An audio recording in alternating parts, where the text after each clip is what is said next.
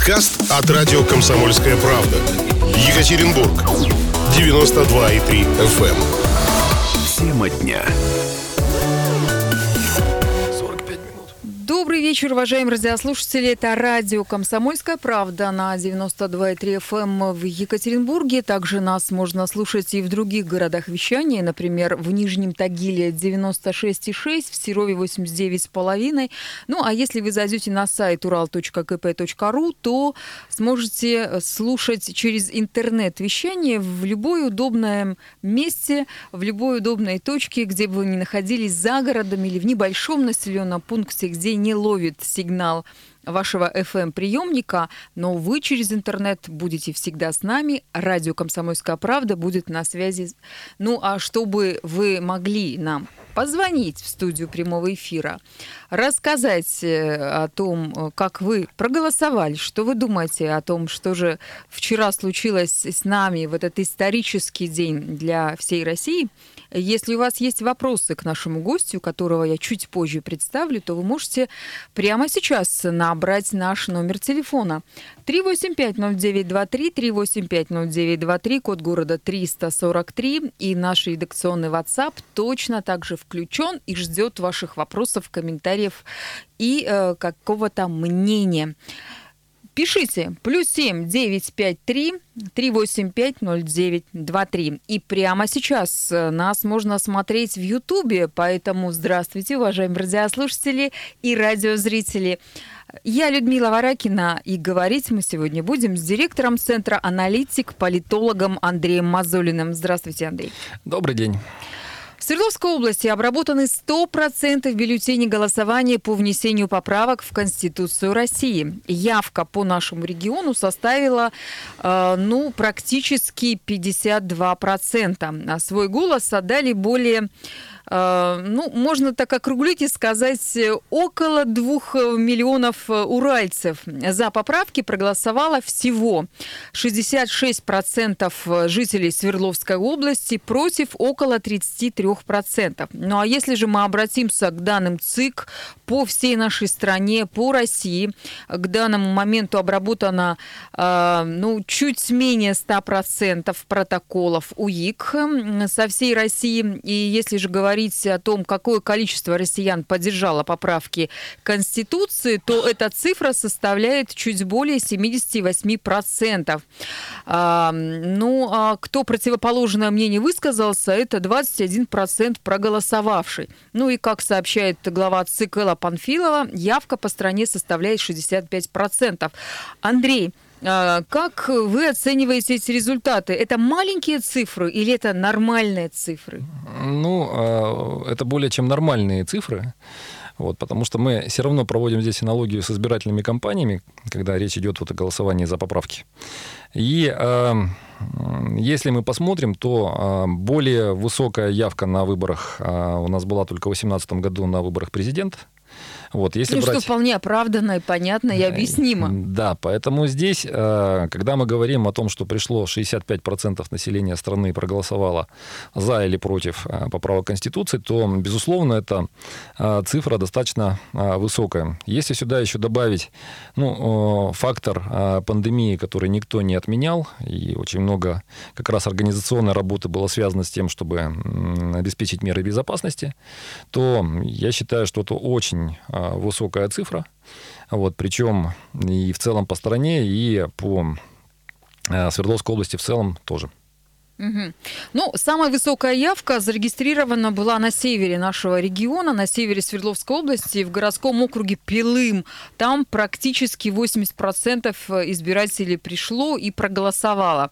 Ну, а также Волчанск 85% и Североуральск почти 76%. А вот если говорить про крупные города нашего региона, то получается, что Екатеринбург и Нижний Тагил, к сожалению, показали более низкий результат а, в нашем столичном городе 45%. Э, ну, столичный имеется в виду э, столица Среднего Урала, я говорю, естественно, о Екатеринбурге. И 46% проголосовало жителей Нижнего Тагила. Как можно эти цифры прокомментировать? Вот мэр Высокинский, например, считает, что Екатеринбург показал хорошие цифры, так как вот по мнению, опять-таки, Александра Высокинского, на выборы здесь приходит порядка 30% избирателей. Так вот, высокие цифры в Екатеринбурге или хотелось бы больше? Ну, давайте с севера начнем с Пилыма, Волчанска и других городов. Но, опять же, здесь есть несколько интересных таких а, моментов. То есть момент первый. А, традиционно а, небольшие средние города, они голосуют лучше. Я имею в виду явку. Вот. А если мы добавим... Почему? С чем это связано? С тем, что людям ну, заняться нечем? Или, может быть, наоборот, у них более высокий уровень доверия к власти в, небольшим, в небольших городах? А... Они не так критично настроены? У них, как правило, ну, тут я подчеркну, что, как правило, но далеко не всегда, э, уровень доверия к власти, особенно федеральный, он выше. Вот. Но, а, опять же, по тому же Пилыму мы...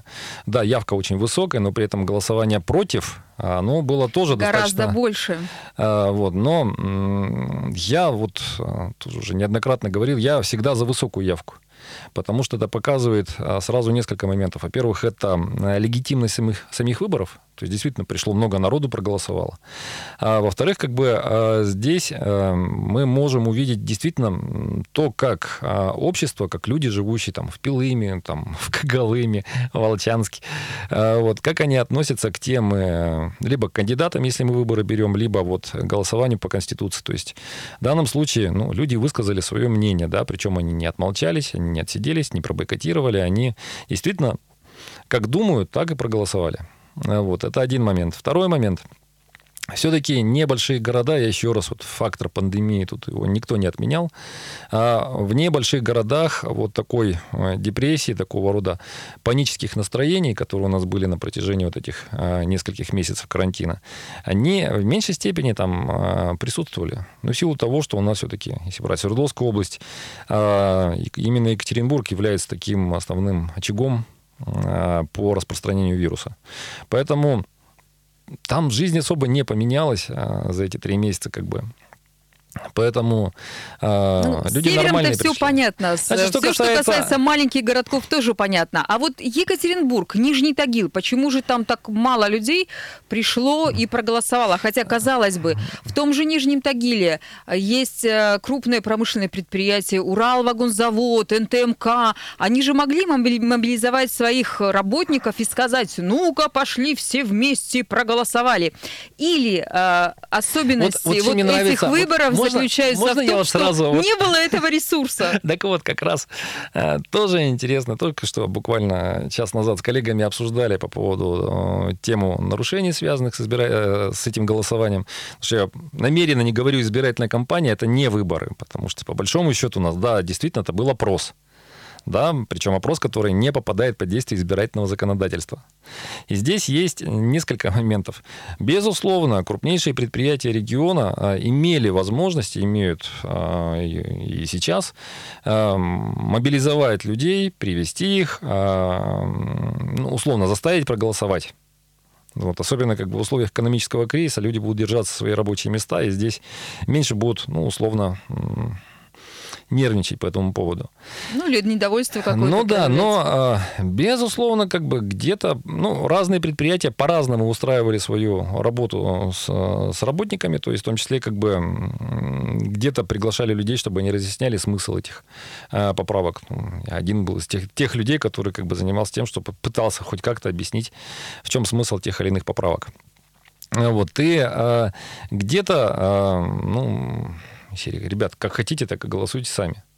Вот, поэтому по Тагилу э, могли быть другие цифры, могли быть другие показатели, но то, что не было вот этого давления, по большому счету, э, показали те результаты, которые есть. Екатеринбург в этом плане... Екатеринбург, у нас же протестный город, у нас люди там то сквер нужен, то не нужен, то там мы против храма, то за храма. Все время чего-то люди недовольны, все время не нравится, все время показывают свою активную жизненную позицию. Наверное, это правильно. Так это не просто правильно, это хорошо. Вот. И э, самое это интересное, э, что вот этот вот плюрализм мнений, он не переходит пока как бы, э, скажем так, в более агрессивные формы. То есть, да, ну, вот у меня масса моих знакомых ходили, проголосовали против. Вот.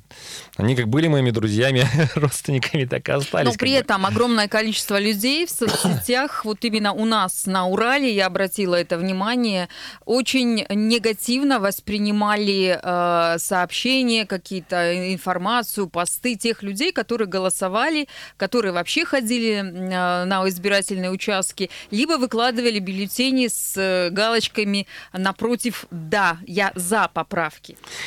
Ну, вот тоже интересный показатель. Эм, да, вот вы говорите, что у нас там город протестный, либеральный и так далее.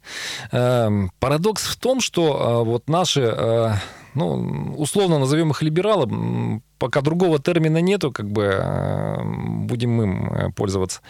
Они э, призывают, с одной стороны, требуют к себе нормального отношения, да, уважительного отношения.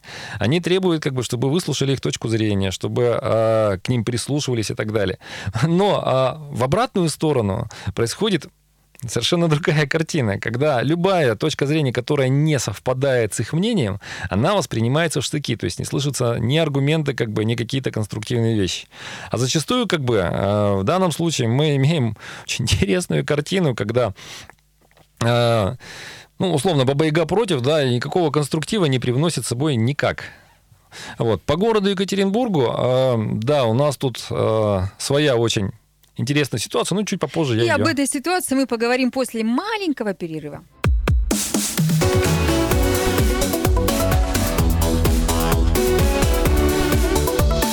Тема дня.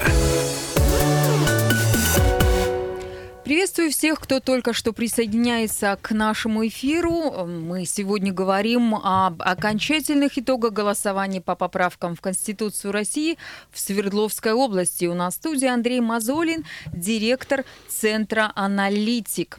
А, перед тем, как уйти на небольшой перерыв, мы начали говорить э, о том, что в Екатеринбурге число проголосовавших э, оказалось всего-навсего 45%.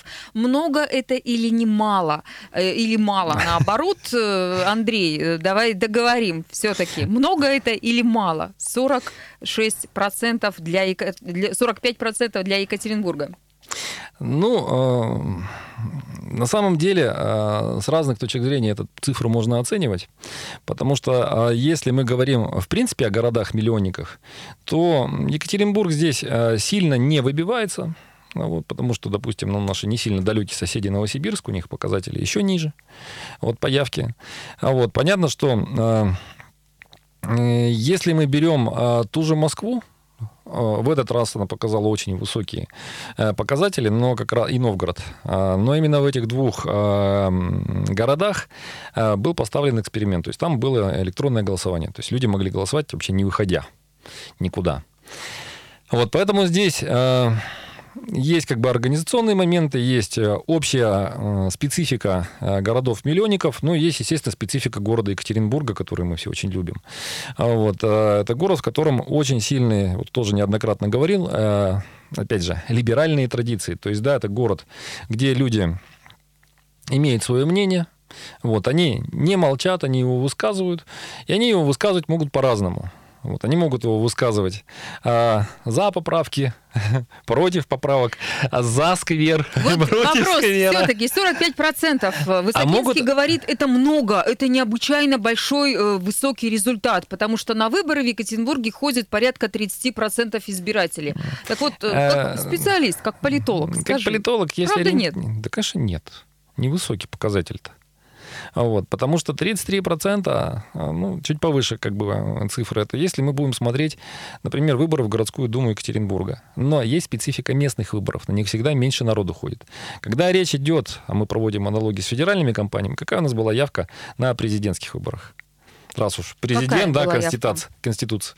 Я сейчас точную цифру не скажу, но, мягко говоря, не 45%. Гораздо больше. Процентов на 25. Да, вот, вот так Поэтому, вот. когда мы говорим 45 за конституцию, в смысле за голосование вернее, участие в голосовании за Конституцию, но слегка лукавят. Угу. Ну, изначально дата всероссийского голосования по внесению поправок в Конституцию была назначена, как мы помним, на 22 апреля.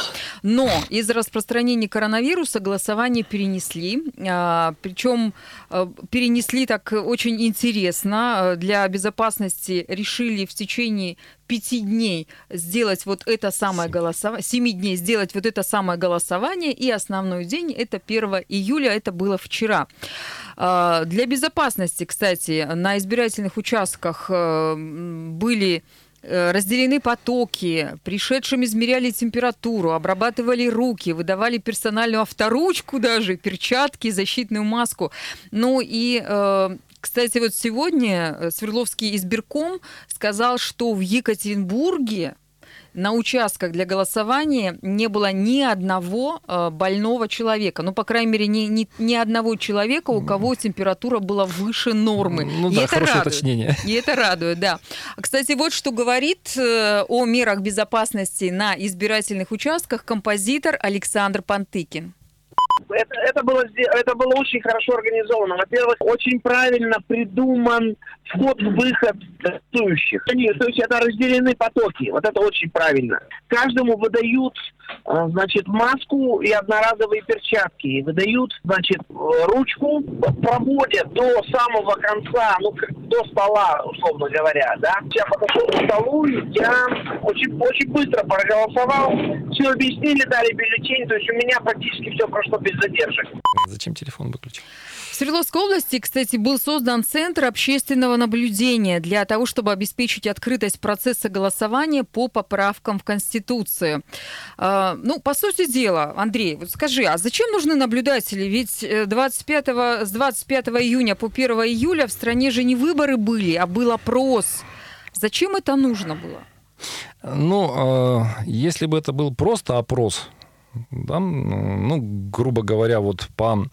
Э, мы же одновременно 1 числа голосовали, вернее, голосовали, да, не только за поправки или против, а мы голосовали в том числе за выбор э, присвоения Екатеринбургу. Э, и Нижнему Тагилу в да, том числе. городов трудовой доблести.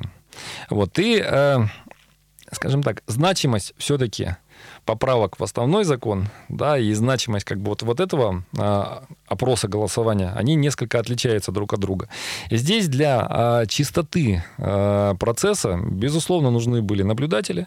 Вот они у нас были, то есть это и от общественной палаты, это практически все партии. Ну вот, кстати, по поводу этих наблюдателей нам сейчас и расскажет Татьяна Мерзлякова, уполномоченный по правам человека в Свердловской области, которая явилась инициатором создания Центра общественного наблюдения в нашем регионе.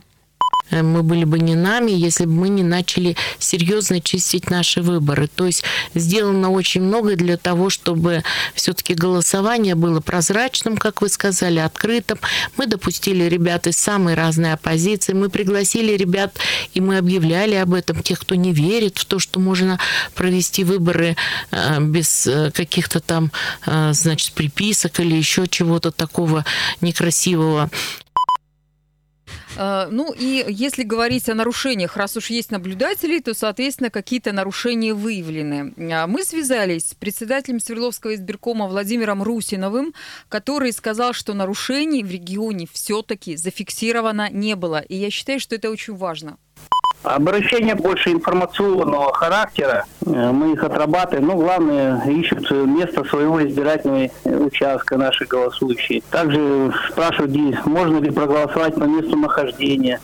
Далее о возможности голосовать на дому, ну и так далее. То есть в основном это все рабочие, так скажем, вопросы.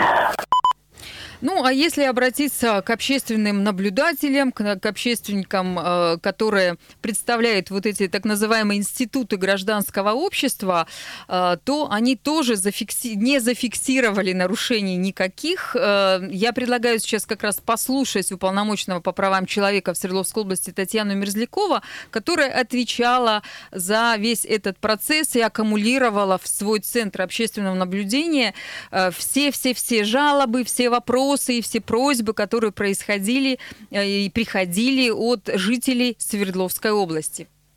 Нарушений, по сути, особых и не было, кроме одного, что некоторые люди говорят, что наша главная ошибка такая, что э, когда люди выезжали на дачу, они привыкли голосовать, как в 2018 году пришел на участок и говорит, что я э, вот не буду голосовать на моем участке этом, я буду голосовать у вас. Созванивались два участка и брали, э, значит, э, паспорт по месту пребывания. Это очень удобное дело голосовать по месту пребывания, потому что особенно сейчас в эпоху нашей эпидемии человек должен прийти к ближайшему месту. Но люди не сразу поняли, что надо заявки было делать на МФЦ. И очень многие не смогли проголосовать. Андрей, ну вот, кстати, хороший вопрос. Э, об этом и Мерзлякова сказала, и Русинов сказал, что были обращения от уральцев к ним э, для того, чтобы люди, ну, люди просто не поняли, как им голосовать. Потому что, допустим, они зарегистрированы в одном населенном пункте, проживают в другом. Пришли на избирательный участок, а им говорят, а вас здесь не стояло. Точнее, вы здесь не прописаны идите там куда-то. Почему, если это не голосование, а опрос, не сделать более простую схему?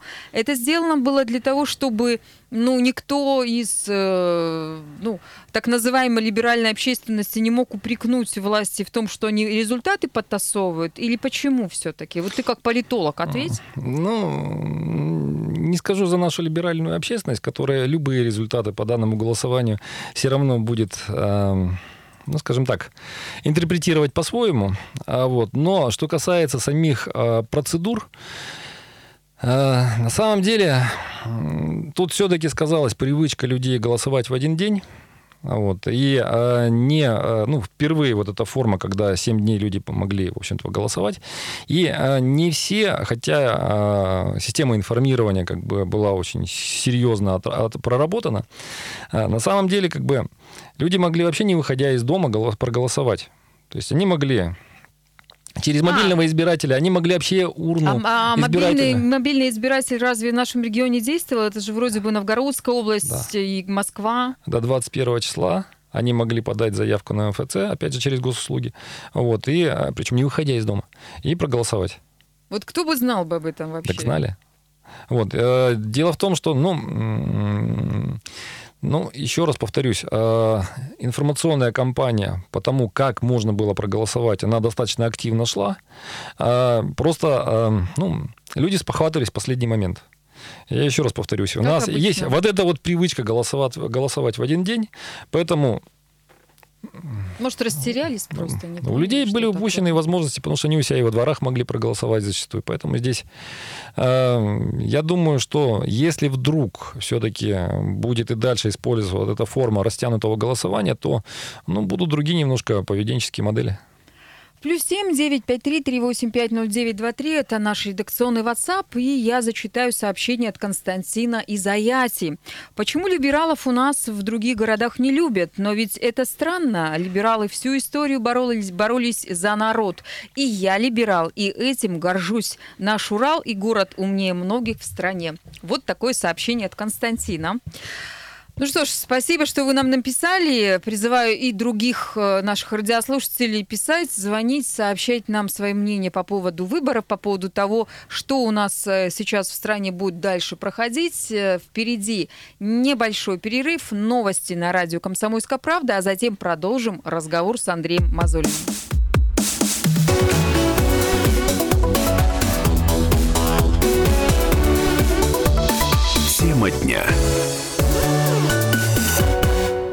На радио «Комсомольская правда» сегодня, сейчас, э, вечером мы обсуждаем о том, э, что же будет дальше с нами, со страной, с Уралом, Екатеринбургом, Аятью, Нижним Тагилом, с большими и малыми населенными пунктами, со всеми нами – потому что вчера произошел исторический день. Э, мы проголосовали по поправкам в Конституцию Российской Федерации, и я уже сказала цифры. Могу, кстати, эти цифры еще раз напомнить, что называется, освежить в памяти, для того, чтобы э, вы еще раз вспомнили, ну, а тех, кто только что присоединился к нам, э, услышали В Свердловской области, напомню, обработаны сейчас уже 100% бюллетеней голосования по внесению поправок в Конституцию. Явка в нашем регионе составила э, ну, может быть, не так много, а около 52%.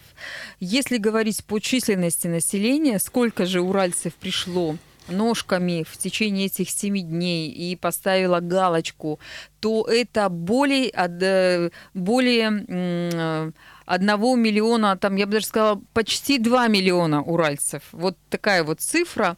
Ну и за поправки у нас проголосовало 68% э, избирателей, которые зарегистрированы в Свердловской области. Против проголосовало около 33%. Вот такие цифры, вот такие данные. А, люди сделали свой выбор. А, многие аналитики говорят, что победа была вполне очевидной. Ну а что же будет дальше? Этот вопрос я задаю Андрею Мазурину, директору Центра аналитик и политологу. Андрей, что дальше-то будет? Ну, будем жить дальше. Вот. Но я бы тут не говорил по поводу победы. То есть, ну, просто люди высказали свое мнение, да, кто-то согласился с этими поправками, кто-то нет.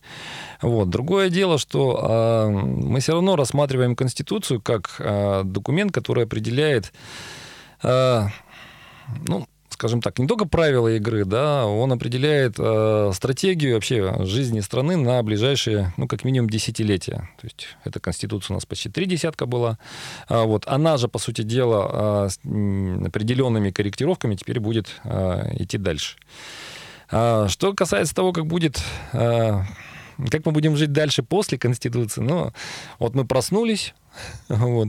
Ну, Пока вопрос, ничего не произошло. Мне, да? кажется, мне кажется, многие люди себе задают, когда происходят какие-либо выборы во все уровни власти. Тоже бывает страсти кипят, там э, и дебаты какие-то происходят между кандидатами, избиратели там стенка на стенку, а я за этого, нет, я за этого.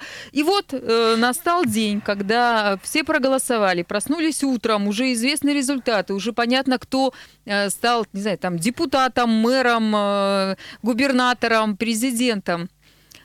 Но жизнь-то вот в одну секунду не поменялась. А, Тем не менее, Здесь поправок будет... много, очень много. И в этих поправках значится разные вещи, в том числе и эти вещи и для самого простого рабочего влияют э, очень сильно. И для пенсионера, и для мамочек, да, господи, для нас, для всех, кто живет в стране под ну, названием В общем-то, с языка э, сняли, потому что э, для самых разных групп населения, как бы там а, и, скажем так, внесенные поправки э, очень скоро начнут работать.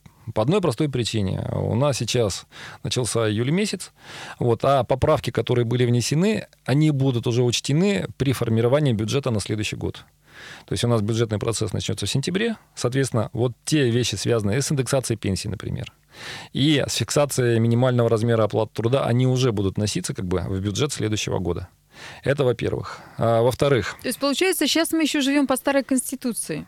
Или мы начнем жить по новой Конституции тогда, когда а, президент Путин подпишет э, все документы? Когда начнется этот миг а, счастья Значит, и свободы? А, а кто мешает часто жить счастливо и свободно. Э, есть еще второй момент. Я повторюсь, Конституция как бы это основа, да, это вот, э, ну, грубо говоря, ну не то что рамка, это фундамент. Ну, это основной закон, под который как раз и федеральные, вот. и региональные, и муниципальные сказать, регламенты что, делаются. А, вот это вот большое количество поправок в Конституцию, оно приведет сейчас еще и к необходимости порядка, ну, эксперты по-разному оценивают, там от 70 до 100 а, федеральных законов нужно будет изменить. Вот, на основе как бы тех а, норм, которые сейчас в Конституцию вошли. Поэтому здесь а, мне самому очень интересно посмотреть, как будет меняться, допустим, мой любимый 131 закон федеральный, это о муниципальной службе, потому что там есть вот эта норма, внесенная в Конституцию, связанная с, публич... э, с вертикалью публичной власти. Вот. Мне интересно, как будут вноситься сейчас э, нормы, связанные с отсутствием второго э, гражданства. Да, э, вот это особенно интересно. Что же делать тогда многочисленным чиновникам, которые которые имеют не один паспорт, а сразу два, например. Или три. Или а, даже три можно иметь, да? да? Было можно. Но на самом деле я в данном случае, э, как и почти все жители страны, за то, чтобы люди, которые работают на госслужбе, они имели только одно гражданство, потому что если ты пришел на госслужбу, ты должен работать на страну, на людей, которые в ней живут, а не иметь не только запасных аэродромов, но и представлять интерес еще другой страны. Поэтому тут логика вполне понятна, как бы, ну и... Э, так у нас чиновников не останется. Я бы так не обобщал. Придут потому, другие? Э, на самом деле... Э, когда мы говорим там о чиновниках, э, что все имеют двойное гражданство и так далее, ну, во-первых, это не повсеместная как бы история. Во-вторых, как бы большинство чиновников, оно пашет, уж извините меня, с утра до ночи, не разгибая спину. Ну, это если речь идет о небольших клерках. Понятно, что двойное гражданство, какой-нибудь условный Иванов, э, сам младший сотрудник, который сидит и гору отчетов разгребает, перебирает и делает, вряд ли имеет. Вот Скорее всего, это какие-то там э, люди, сидящие в, на верхушке, в высших эшелонах власти. Соответственно, пусть происходит ротация. Или вы определяетесь туда, либо туда. То есть это нормальная картина. Получается, у нас господин Песков тоже может, э, может подумать о смене, или у него только один паспорт Российской Федерации? Не знаю. Это, наверное, у него у супруги только два паспорта есть. Вполне, может быть. Вот. Но я к тому, что в данном случае, когда ты идешь на госслужбу, это должен быть твой осознанный выбор. Ну вот. Поэтому нормальное явление. Хорошо, я поняла. И, надеюсь, наши радиослушатели тоже поняли, что Конституцию, за которую проголосовало большинство жителей э, России, в том числе большинство жителей Свердловской области, она вот с сегодняшнего дня ничего пока не меняет. Для этого необходимо изменить федеральные законы, а затем уже речь пойдет и о региональных законах, да, и будут меняться какие-то регламенты, э, нормативы, там и прочие документы на муниципальном уровне. Ну, э, честно скажу, я не юрист, поэтому вот процессуальные вещи в данном случае мне очень сложно как бы проговорить и посмотреть. Но то, что э, вот по щелчку пальца, как бы мановением, там, маханию волшебной палочкой у нас ничего не происходит. Вот, а все равно государственная машина, она достаточно большая, достаточно консервативная и... Неповоротливая. Неповоротливая, но тем не менее, как бы, я думаю, что мы достаточно скоро увидим результат результаты тех поправок, за которые большинство россиян проголосовало. Еще один вопрос. Э, действительно, есть люди, которые проголосовали против, э, есть люди, которые принципиально не ходили на избирательные участки, цифры мы прекрасно понимаем, да, с учетом того, сколько пришло и проголосовало. Э, что с этими людьми будет дальше? То есть они будут выступать против нового, обновленного основного закона страны, или они все-таки успокоятся? Вот твой прогноз как политолога? Ну, во-первых, ничего с этими людьми не будет. Я имею в виду в том числе тех людей, которые выставляли свои э, посты с фотографией бюллетеней э, нет, в нет, я, не, я, конечно, не говорю, что кто-то будет наказывать. Я просто хочу понять, будут ли эти люди как-то, не знаю, может, возмущаться, говорить, а мы вот против выступили, а мы не хотим. То есть будет ли что-то подобное? Безусловно, как после любой избирательной кампании, все равно налоги тут прямая, э, мы услышим еще несколько дней, может быть, даже недель, хотя недели вряд ли. Э, вот будет определенный, как бы, стоять стон э, тех людей, которые ну, не согласны с результатами выборов. Это раз. Каким-то последствиям вот э, в краткосрочной, пере, скажем так, перспективе я тут не вижу, то есть относительно, что это будет основной причиной для каких-то там протестных выступлений и так далее. А точечно, может быть, как бы массово нет. А что касается долгосрочной перспективы, э, дело в том, что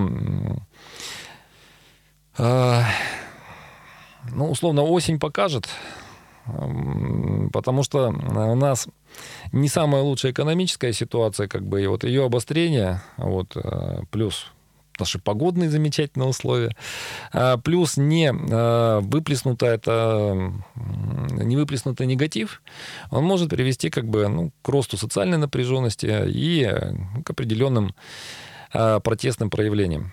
Андрей, будет ли объявлено о выборах, не знаю, в Госдуму ли, либо там не знаю, в законодательное собрание, ну вообще в Госдуму в первую очередь. То есть в связи с тем, что новая конституция, будут ли изменения дальше происходить? Ну, в нашей стране все может быть. Вот. Но если исходить из э, вот, обычной логики, ну, во-первых, у нас выборы и так запланированы на следующий 21 год. год, да. Это будет следующая осень. Значит, э, здесь э, есть несколько моментов.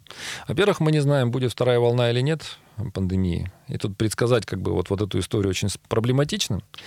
Значит, плюс, ну, у меня возникает тут очень много вопросов к различным политическим партиям, насколько они будут готовы э, к досрочной кампании. Ну, в общем, там история, в общем, долго можно на эту тему дискутировать. Спасибо. Это был Андрей Мазулин, политолог, директор Центра аналитик. Берегите себя, слушайте радио «Комсомольская правда». До свидания. Радио «Комсомольская правда». Более сотни городов вещания – и многомиллионная аудитория. Екатеринбург 92 и 3 FM. Эм. Кемерово 89 и 8 FM. Эм. Владивосток 94 FM. Эм. Москва 97 и 2 FM. Слушаем всей страной.